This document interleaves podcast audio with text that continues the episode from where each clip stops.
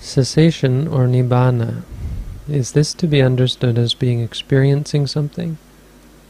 Do we always experience something?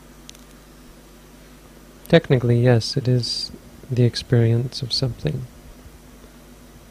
Technically, there is a mind which experiences nibbana, but it's a bit, um, it's a bit tech, bit of a technicality, really. Because what does it mean to say um, um, um, the mind has been, the mind that has been released uh, experiences something?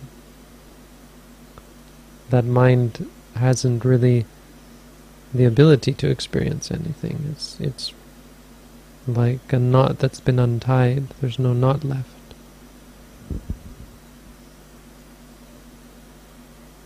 So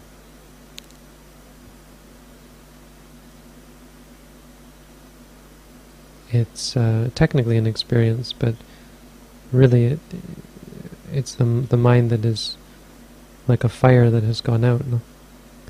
It it has no no seeing, no hearing, no smelling, no tasting, no feeling, no thinking.